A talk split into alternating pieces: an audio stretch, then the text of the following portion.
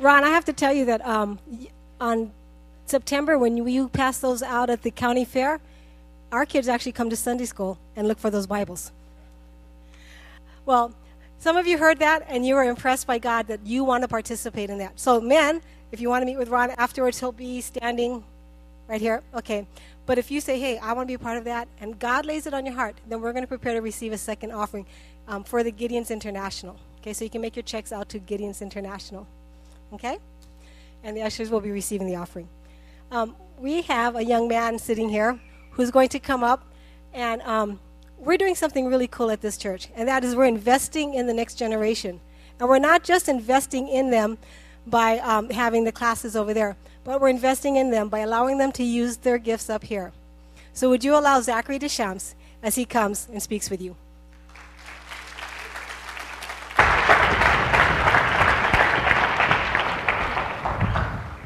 God is always looking for those who will serve Him wholeheartedly. It's easy to slip into a different role than that of a servant. I'm going to be learning that going over and beyond the role of a servant is what separates God's servants and the world's servants. The true test of my heart as a servant is how I respond when I am treated like one. Please welcome my friend, Pastor Sheldon Laxina. Thanks so much, Zach. You did a good job. Hey, we need to pray over the offering. Hang on, hang on, ushers. Uh, that's, that's my fault on that. one. We should have prayed over the offering first. So let's, but give the ushers a wonderful hand. They're on it. They're on it. Thank you, Zach. I appreciate that. But let's, let's pray over the offering so God's hand can be on it. Thank you. Lord, we thank you for the opportunity to give, and we appreciate everything that the Gideons do. And it is true, it's your word that changes our life. And we can only give so much, but you can take what we give and multiply it to touch lives for all of eternity. And so as we give to you, let it go to a person's life. And one day when we see them in heaven, we'll be able to rejoice together according to your will and your amazing glory. In your precious name we pray. Amen. Okay, ushers, go ahead. Thank you for once again serving our ushers. And tonight, that's what we're going to be talking about the role of a servant. And it can seem like it's a simple thing to talk about. But when I ask you, if I were to ask you, think about what a servant is, what comes to your mind? If you think about servant, that word servant, what comes to your mind? Because there's many things that we can think about as far as a servant goes. You can think from uh, the things that they'll do for you, or slave work, or, you know, kids, they're your servants. Uh, as wives, you might think of your husbands, that they're your servants, you know, and, and we can come up with all kinds of answers. Well, in the book of Mark, Jesus outlines a little bit for us what he calls a servant. And if you have your notes, you can open up, and that's going to be our first scripture. And I want us to just use this as our foundation for tonight as we continue on. In Mark 9:35, and this is Jesus, he sits down with his disciples and he, calls the 12 and, and said to them, he says this, if anyone desires to be first, he shall be last of all and servant of all. Now, it can, uh, once again, it can seem like a servant is somebody who is just tossed on the side, or somebody who, well, nobody's going to really think about. Or you can just, you know, uh, run over a servant, you know, step all over them, and you can have your, uh, have, have your rules that would put them in their place. You can tell them what to do, and, and that's what a servant is. But when Christ gave us this description, it's more than just a position.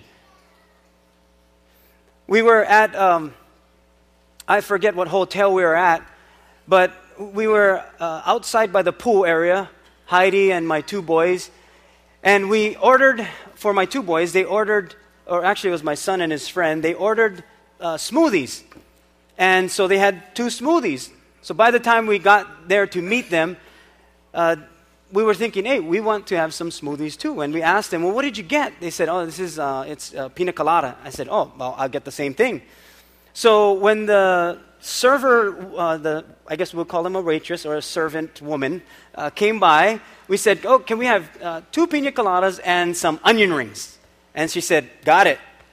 Well, she brought it back, And I think they got it wrong because it looked like mocha, you know, like, like coffee, like a coffee kind of thing. And I was thinking, oh man, it, it looks a little different. But maybe there's, there's my, my son's and his friend's one melted. That's why it's white.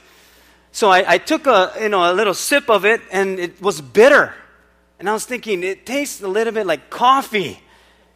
And so I, I, said, Heidi, taste this. It tastes like coffee. And so she tasted it and she goes, mm, yeah, it doesn't taste good. And then my son Jordan came up and he said, What did you guys get? And I said, uh, We got a pina colada. He said, How come it's brown? And I said, I don't know. Why, was yours brown? He says, No. I said, How come our glasses are smaller? Uh, did we get the same size? He said, I don't know. And so she came back and and, uh, and we knew this person. She's a really good friend. And, and we said, Oh, um, is there coffee in this one? She goes, No.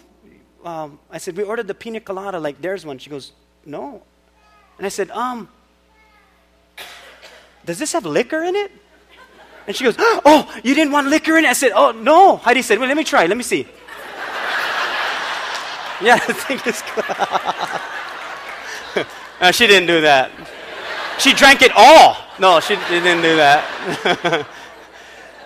and, and, and she goes, and she knows I'm a pastor. She goes, I'm so sorry, pastor. I'm like, we're going to take communion then. What are we doing? But she said, she said, I'm so sorry. And she apologized. And I said, wasn't your fault because I actually said pina colada and I should have said the virgin pina colada and, you know, the whole deal. She came back, gave us brand new drinks, said the onion rings was on us. And, and she treated us so well. And I thought, that's what a servant does. Not hand out hards and liquors, but a servant, a servant has that kind of heart attitude. Like they, they make no they don't hesitate when they apologize.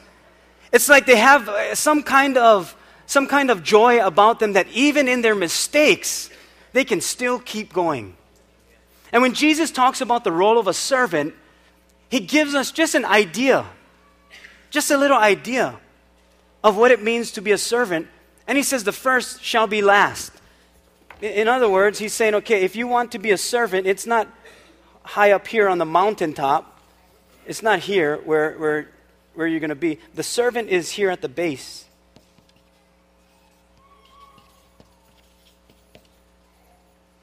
And he says, a, servant is not first, it's not up here.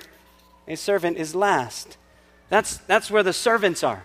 They're not the ones striving for position, they're the ones serving in that position. So, regardless of wherever we are, the servant is that person who is like a waiter, somebody who waits on people, someone who serves food and drink. You know, like when you go to the restaurants, like if they're not very, uh, if you're not, you know, uh, in a good mood and you start demanding things, and, and sometimes they just have to eat it up. Then they go in the back, and sometimes they're frustrated, but they come back out, oh, I'm so sorry, here you go, and then they'll serve you well. That's a good servant because they're doing a very good job at serving you and making you feel like you're the most important person in the world. If you have your Bibles, turn to Matthew chapter 20. It is, it's in the New Testament, the first book. In Matthew chapter 20, I'll read from verse 1 through 16. And once again, Jesus is giving us another, another way to, to understand the role of a servant. Matthew chapter 20, and I'll read from verse 1 through 16. And I'm reading from the New King James Version. You might have the, the Message Bible or the New Living Translation, the NIV, which is the New International Version, or you might have um, the Jesus book, you know, it's all pidgin. So, but it all means the same thing. so in verse 1 in chapter 20 of the book of Matthew, it says, For the kingdom of heaven is like a landowner. So let's picture land, okay? Just, just picture land who went out early in the morning to hire laborers for his vineyard. So now he has a vineyard. Now, when he had agreed with the laborers for a denarius a day, he sent, which was like a, a day's wage, uh, he sent them into his vineyard. And he went about the third hour, which is about 8 to 9 o'clock, so it was early in the morning, and saw others standing idle in the marketplace. And he said to them, You also go into the vineyard, and whatever is right I will give you. So they went. Again, he went out about the sixth hour. Now, this is about between 1 and 2 o'clock. And then the ninth hour, which is between 4 and 5, and did likewise. And about the 11th hour, now this is like Pauhana time, 7 to 8 p.m. This is, this is closing time. He went out and found others standing idle, and he said to them, Why have you been standing here idle all day? And they said to him, Because no one hired us. He said to them, You also go into the vineyard, and whatever is right, you will receive. So when evening had come, the owner of the vineyard said to his steward, Call the laborers and give them their wages. In other words, it's payday time, beginning with the last to the first. And when those who came were hired about the 11th hour, they each received a denarius. So let's just say they got a hundred bucks and they only worked one hour. Now, if you came first and you saw them get paid a $100, what are you thinking? I'm going to roll in some bucks. I'm going to get paid today. So he's thinking, okay, they got $100. But when the first came, they supposed that they would receive more. Makes sense, right? We worked more. And they likewise each received a denarius. So they all got paid the same. And when they had received it, they complained against the landowner, saying, Well, these men have worked only one hour and you make them equal to us who have borne the burden of the heat of the day? But he answered one of them and said, Friend, I am, I am doing you no wrong. Did you not agree with me for a denarius? Take what is yours and go your way. I wish to give this last man the same as you. So he wasn't ripping off the first guy, he was being very generous to the last guy. And then he said, or is your eye evil because I am good? Then he says it again. So the last will be first, and the first last. For many are called, but few chosen. You know what is interesting is, is Jesus will give us an everyday life situation and show us exactly what's going on in our hearts.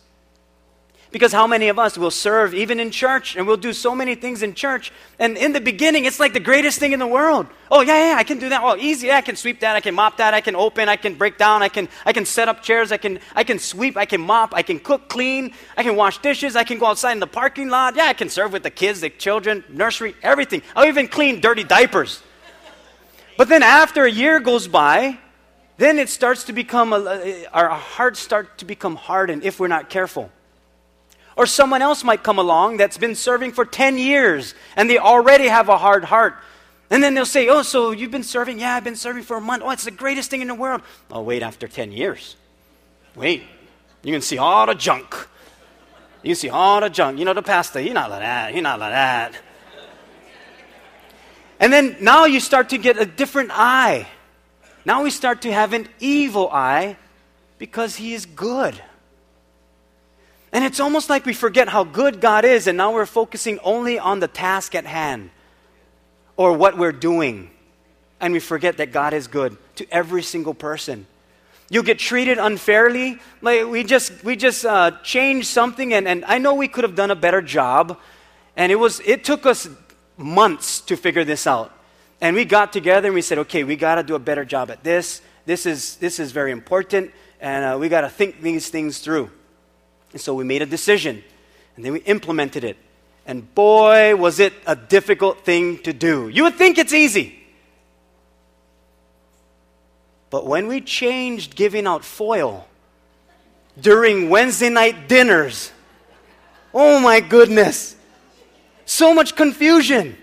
We actually had to bring up food on stage to show what that meant. And what was actually happening is that the purpose for our Wednesday night dinner was for you who come from work or, or you have a difficult time getting your kids ready and cooking dinner and all of that because you want to hear the Word of God. And so we serve Wednesday night dinners. You will not find a finer dinner in Eugene's restaurant for $2 than in all of the, the world. That's what I'm talking about.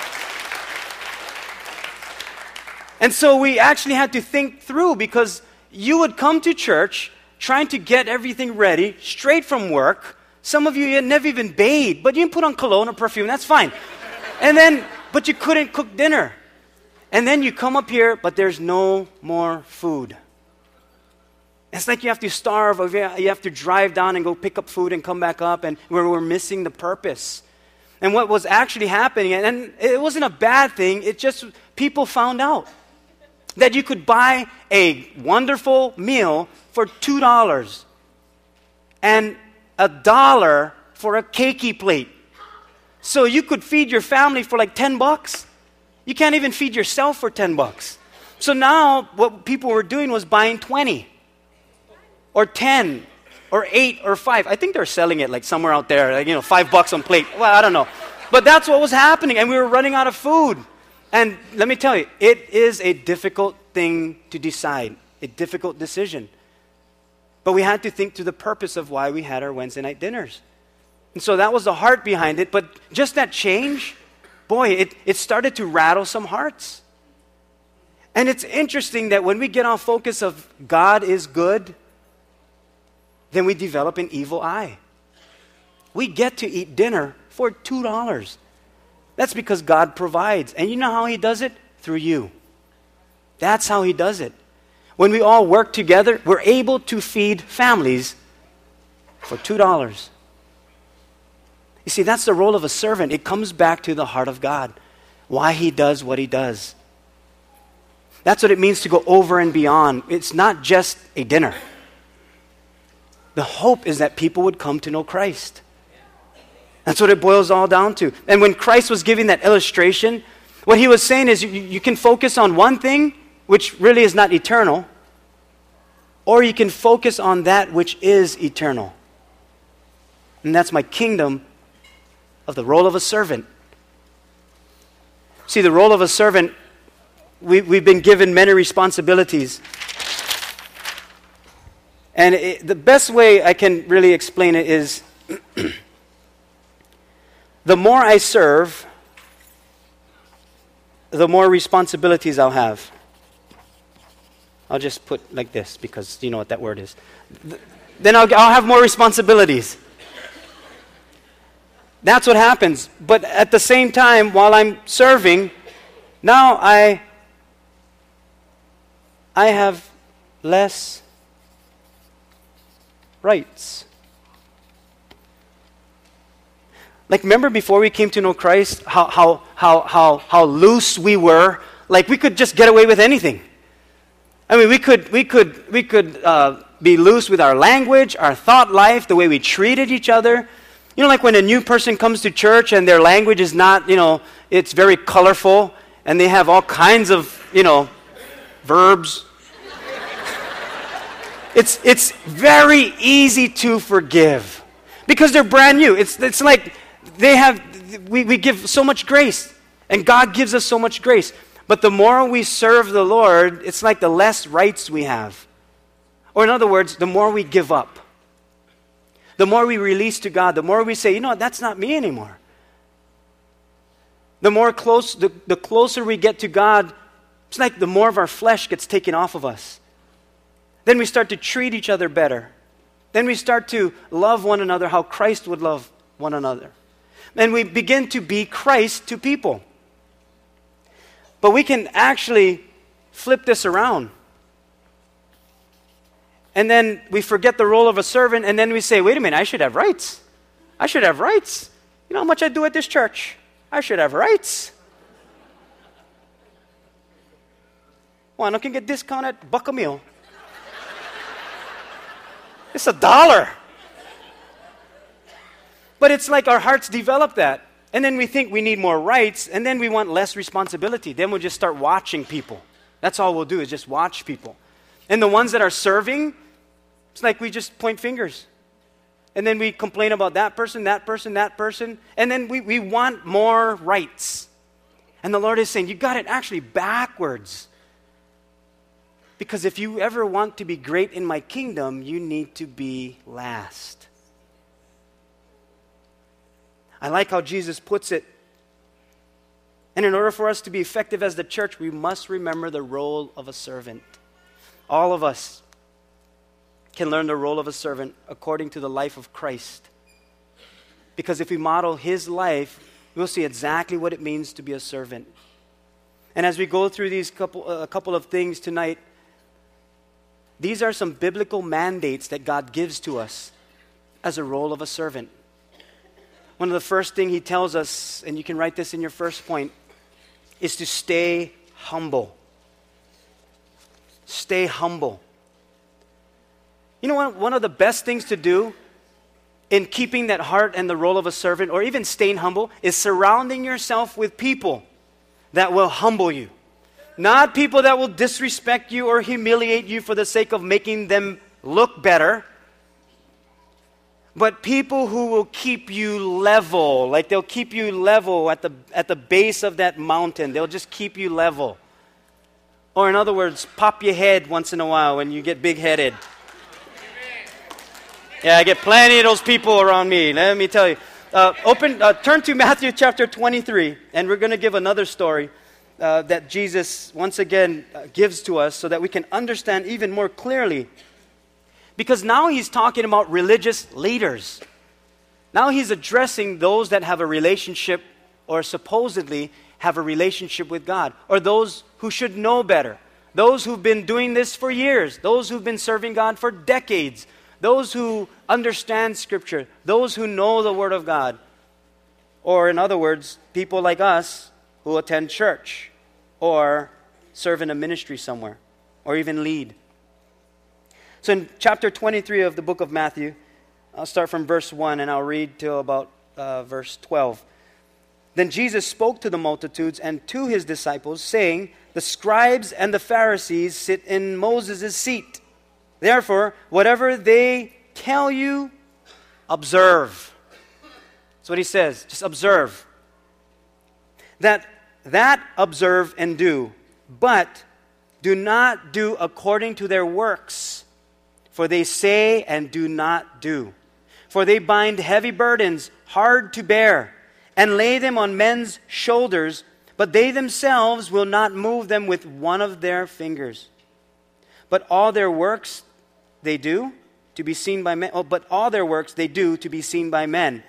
They make their phylacteries, which were like small little boxes on their heads or on their arms. Remember in the book of Deuteronomy or Exodus when, when God said, Because I led you out of Egypt, you shall bind them on your foreheads or on your arms so that it will be a reminder of what God has done. So they make those things extra large, like I'm more holier than you because I have a bigger box to hold my scriptures. Almost like Bibles. Sometimes we want bigger Bibles, but that's not really the issue. Uh, uh, and enlarge the borders of their garments. Again, in the book of Exodus and Deuteronomy, he talked about when you have tassels on, well, they had the robes, and they would have tassels on the four corners of their robes. They made it like extra good. In other words, they would make it look really fashioned out so they would stand out. I don't know if they bedazzled it or what, but it, it was just, I don't know, it was just different. They love the best places at feast, the best seats in the synagogues, greetings in the marketplaces, and to be called by men, Rabbi, Rabbi. But you do not be called Rabbi. For one, talking about the Lord Himself, one is your teacher, the Christ. And you are all brethren. Do not call anyone on earth your father, for one is your father, he who is in heaven. And do not be called teachers, for one is your teacher, the Christ. But he who is greatest among you shall be your servant. And this is what he gets to. And this is in your notes. And whoever exalts himself will be humbled, and he who humbles himself will be exalted. And what Christ was saying is, he wasn't talking about the, just the word teacher. He was talking about when you receive that as an, as an accolade, as something that is a positional thing, like, hey, yeah, I am the teacher, or I am that person, or I am the overseer, or I am the leader. Oh, that is me. That is me. And what he's saying is, don't, don't receive that. They're going to give you that title, but you don't have to live with that title on you. You live with the role of a servant on you as a teacher. Came back to the heart behind it, and Christ was saying, if that gets to you, don't even let them call you that. It'll help you. And what he's not saying is, because they call you that, you're exalting yourself. Listen, people will put you on a pedestal. but you don't have to stay there. Even Jesus himself understood that. He was on the throne and he came down off of his throne so that he could die for us. He knows very well what it means to be a servant, a humble servant. And when the Bible says that he who humbles himself will be exalted, it's that person who is absent, who is absent of arrogance. Someone who is lowly in, in heart, or it means to make low or to bring low. And this you have to do on purpose. It's not going to happen by mistake. When he says, whoever exalts himself will be humbled, and he who humbles himself will be exalted, it's not an automatic thing that happens. It's something that we must choose to do. And we have to do it on purpose. I remember when I first received my pastor's license, I was just overjoyed, and, and we had a conference on Oahu, and one of my friends were there, and we were kind of growing in the ministry together, but I was here and he was on, on the other island. And, and, but when I saw him, I wanted to tell him I had my pastor's license, but I didn't know how to. You know, you don't want to come across arrogant. And so I'm thinking, how am I going to tell him I have my pastoral license? He needs to know. I want him to know. And so I saw him and we're talking a little bit and I said, Hey, how are you doing? He said, Good, good. I said, So what you been up to? And I'm thinking, that will be the question. Because normally when you ask someone, Hey, how you doing? They're gonna say, Hey, how you doing? But if I ask him, Hey, what have you been up to? He's gonna tell me, then he's gonna say, So what have you been up to? And it worked. It did. I said, So what you been up to? Oh, I serve in the men's ministry and things like that. So what you up to? I was like, ah, you know, just serving. Oh, and I, I just got my pastor's license. Really? I said, Yeah, it's not, you know, not, whatever. You know, if the Lord, if the Lord wills, you know, small thing. It's like, Really? Yeah, get him in my pocket right now. You like, see? But yeah, laminate them. And laminate them. Actually, just don't copy. I never like ruin the real one. So, and I, I remember telling him that, and, and he was congratulating me. He prayed for me. And, and, and when I left, oh boy, I, I felt destroyed on the inside. And I remember walking away and I said, Lord, I blew it. I blew it. And he said, No, no, no, you didn't. And I said, I, I, I, I wanted him to know that I'm a pastor now. He says, Well, you can make it right. I said, Well, what do you mean? He said, Go back and tell him sorry. I said, Well, you're not going to know what I'm talking about. And he said, No, it's, it's, not, it's not for him, it's for you. And I remember going back to my room. We were at a hotel, and I'm at my room pacing back and forth. Have you ever done this? Okay, Lord, if it's you, then just speak to me. and I'll read, and to him they said Caesar, and you, what? That's, okay, that's not you then. Okay, Lord, if it's you. Not you. Okay, Lord, if it's you. In the beginning, there was the Word of God, and man, and I remember pacing back and forth, and it's like the Lord said, I already spoke to you. So I went back and I, I, I, I, found him in the lobby and I said, Hey, can, can we talk real quick? He said, Yeah. And I said, You know, I, um, I, I only asked you how you were doing, not because I cared about you, but I asked you how you were doing because I only cared about me and me wanting to tell you I got my pastor's license. And I just want to repent to you and, and ask you for forgiveness because I didn't care about you. And he looked at me and he said, It's okay. I mean, you're fine. And I said, So I'm, I'm sorry that I, I did it like that. He said, You're fine, you're forgiven because we're good friends. He said, You're fine. And I said, Thank you. And then he grabbed me by the shoulder and he said, and, and, and I never forget this. He said, Hey, at least you caught it. And he said this, Not many do. I was like, Lord, I, now, again, I'm not saying that so I'm exalting myself. I'm going lower now. I'm not exalting myself. What I am saying is when the Lord speaks something like that, boy, obey.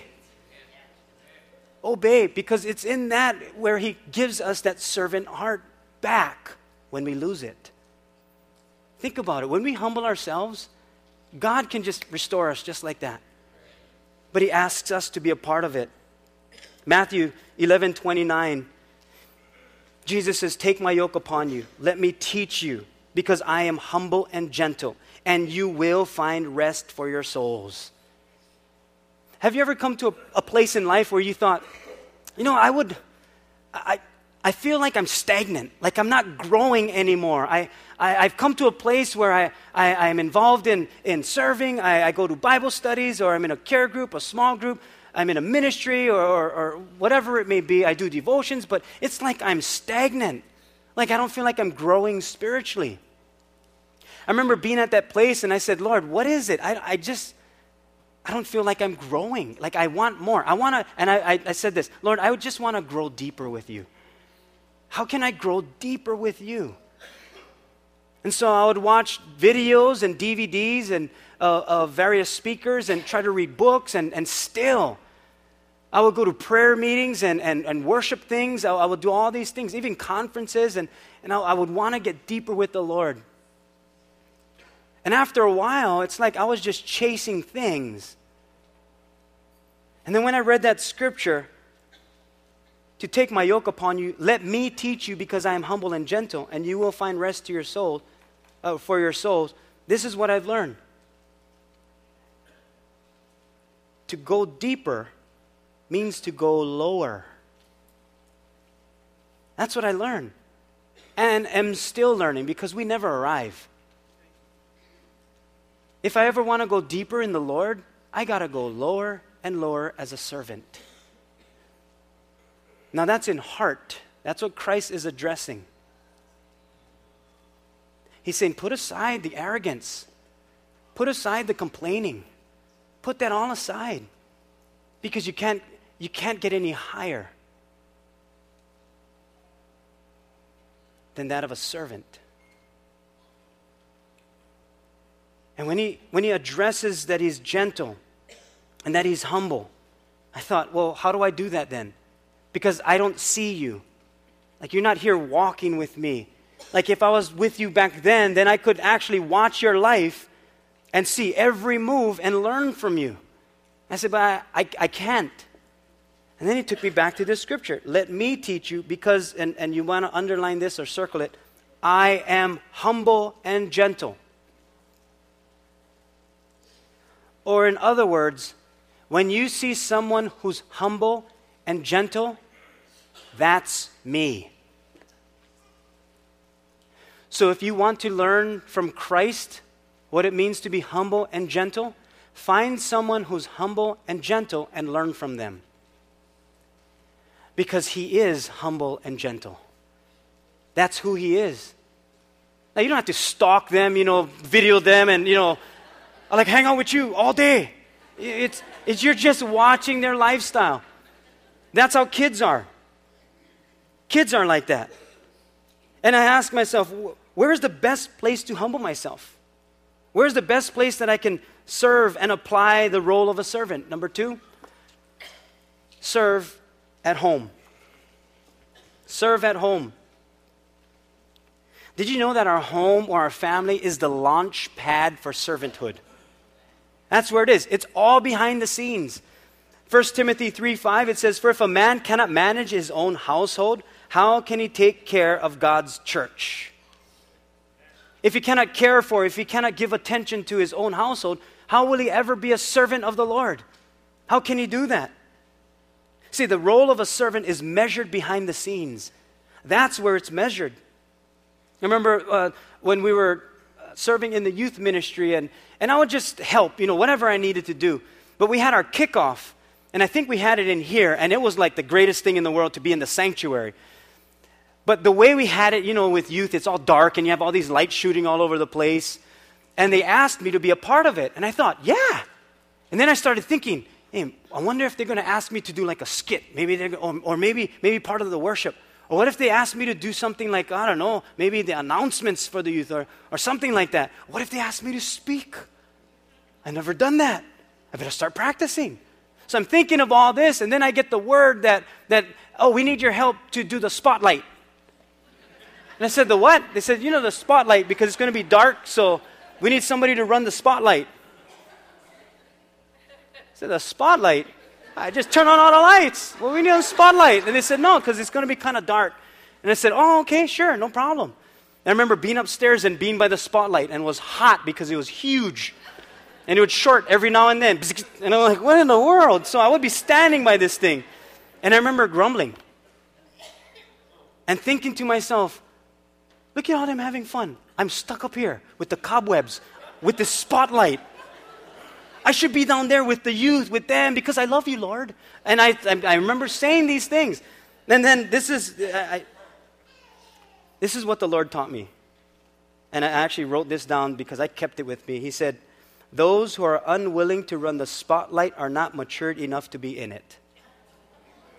Oh.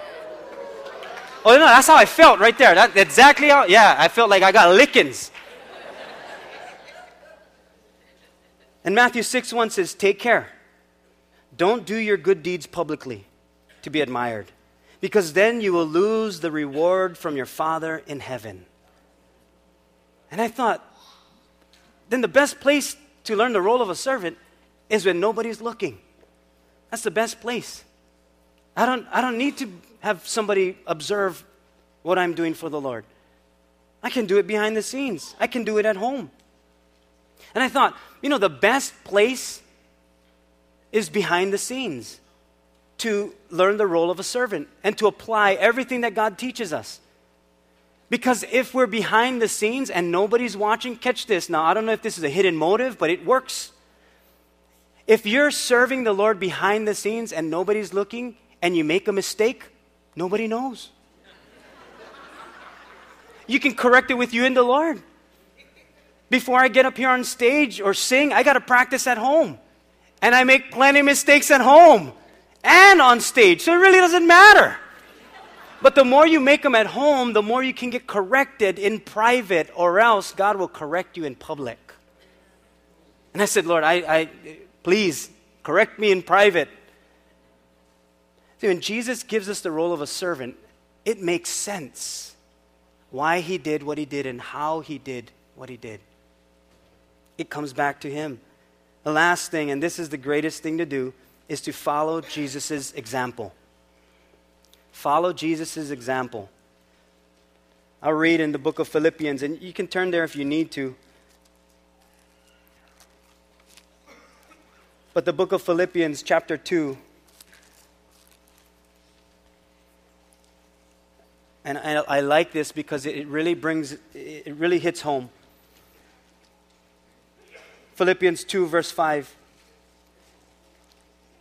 And it says, Let this mind be in you, which was also in Christ Jesus. And here's the mind he wants us to have who, being in the form of God, did not consider it robbery to be equal with God, but made himself of no reputation, taking the form of a bondservant and coming in the likeness of men. And being found in appearance as a man, he humbled himself and became obedient to the point of death even the death on the cross. That's our greatest example. It's in Christ Jesus. He didn't use his authority and position for notoriety and a kind of like, look at me attitude. He said, no, no, no. I'm using my authority for you.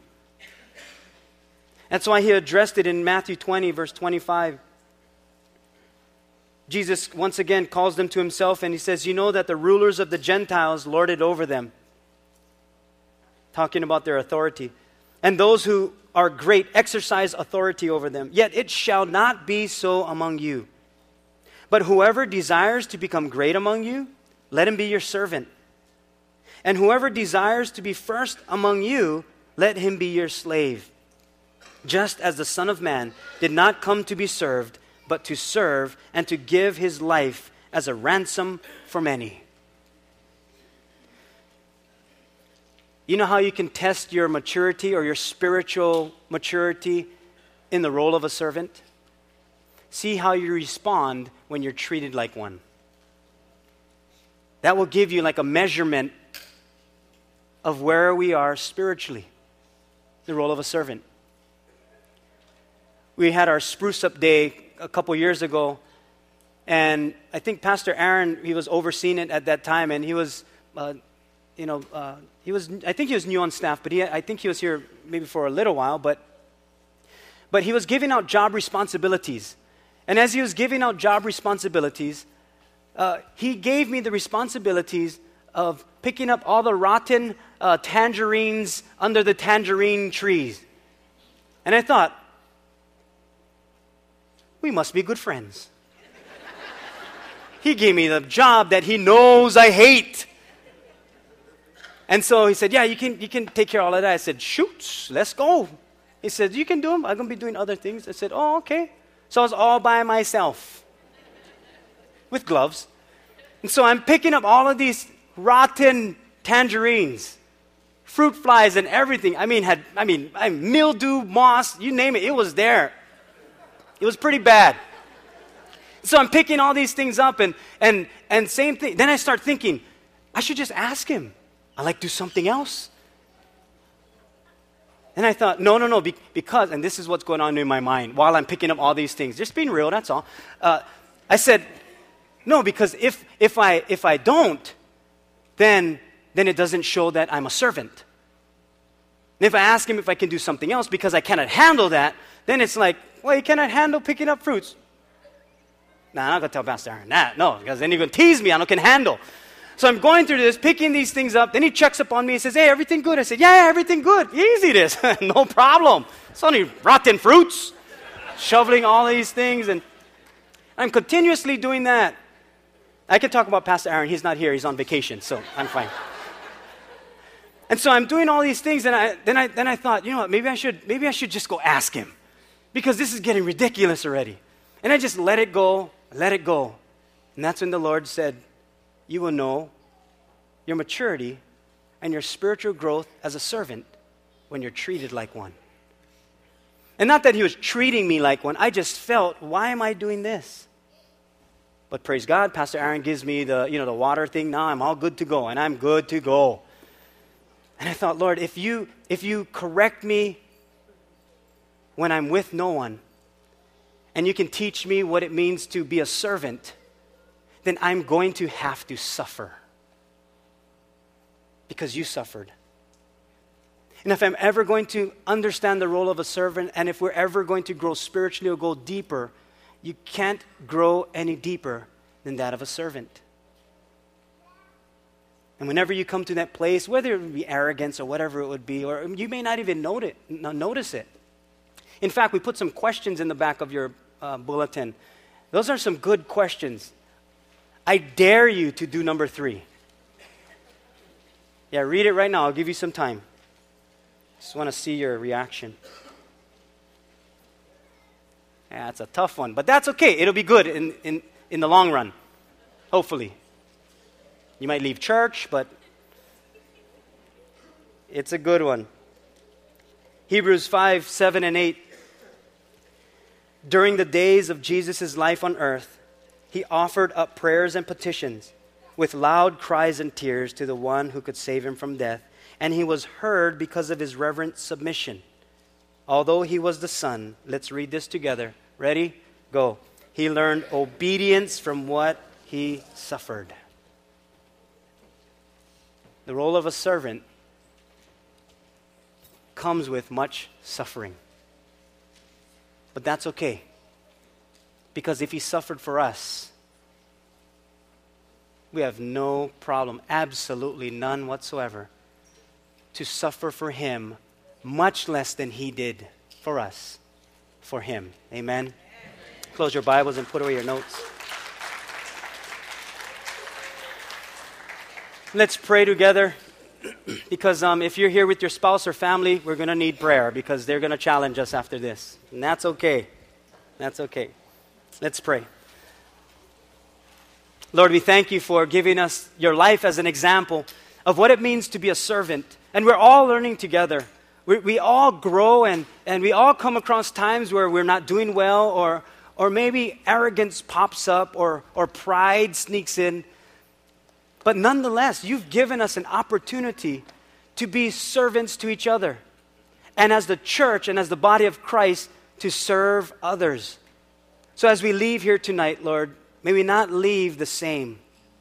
May we not leave with the same way of thinking, but we will have the same mind that you have. That even though you were the Son of God, you humbled yourself, even to the point of death, even death on the cross. Thank you for being our God. No longer do you call us servants, but you actually call us friends. because we now know what you do. In your precious name we pray.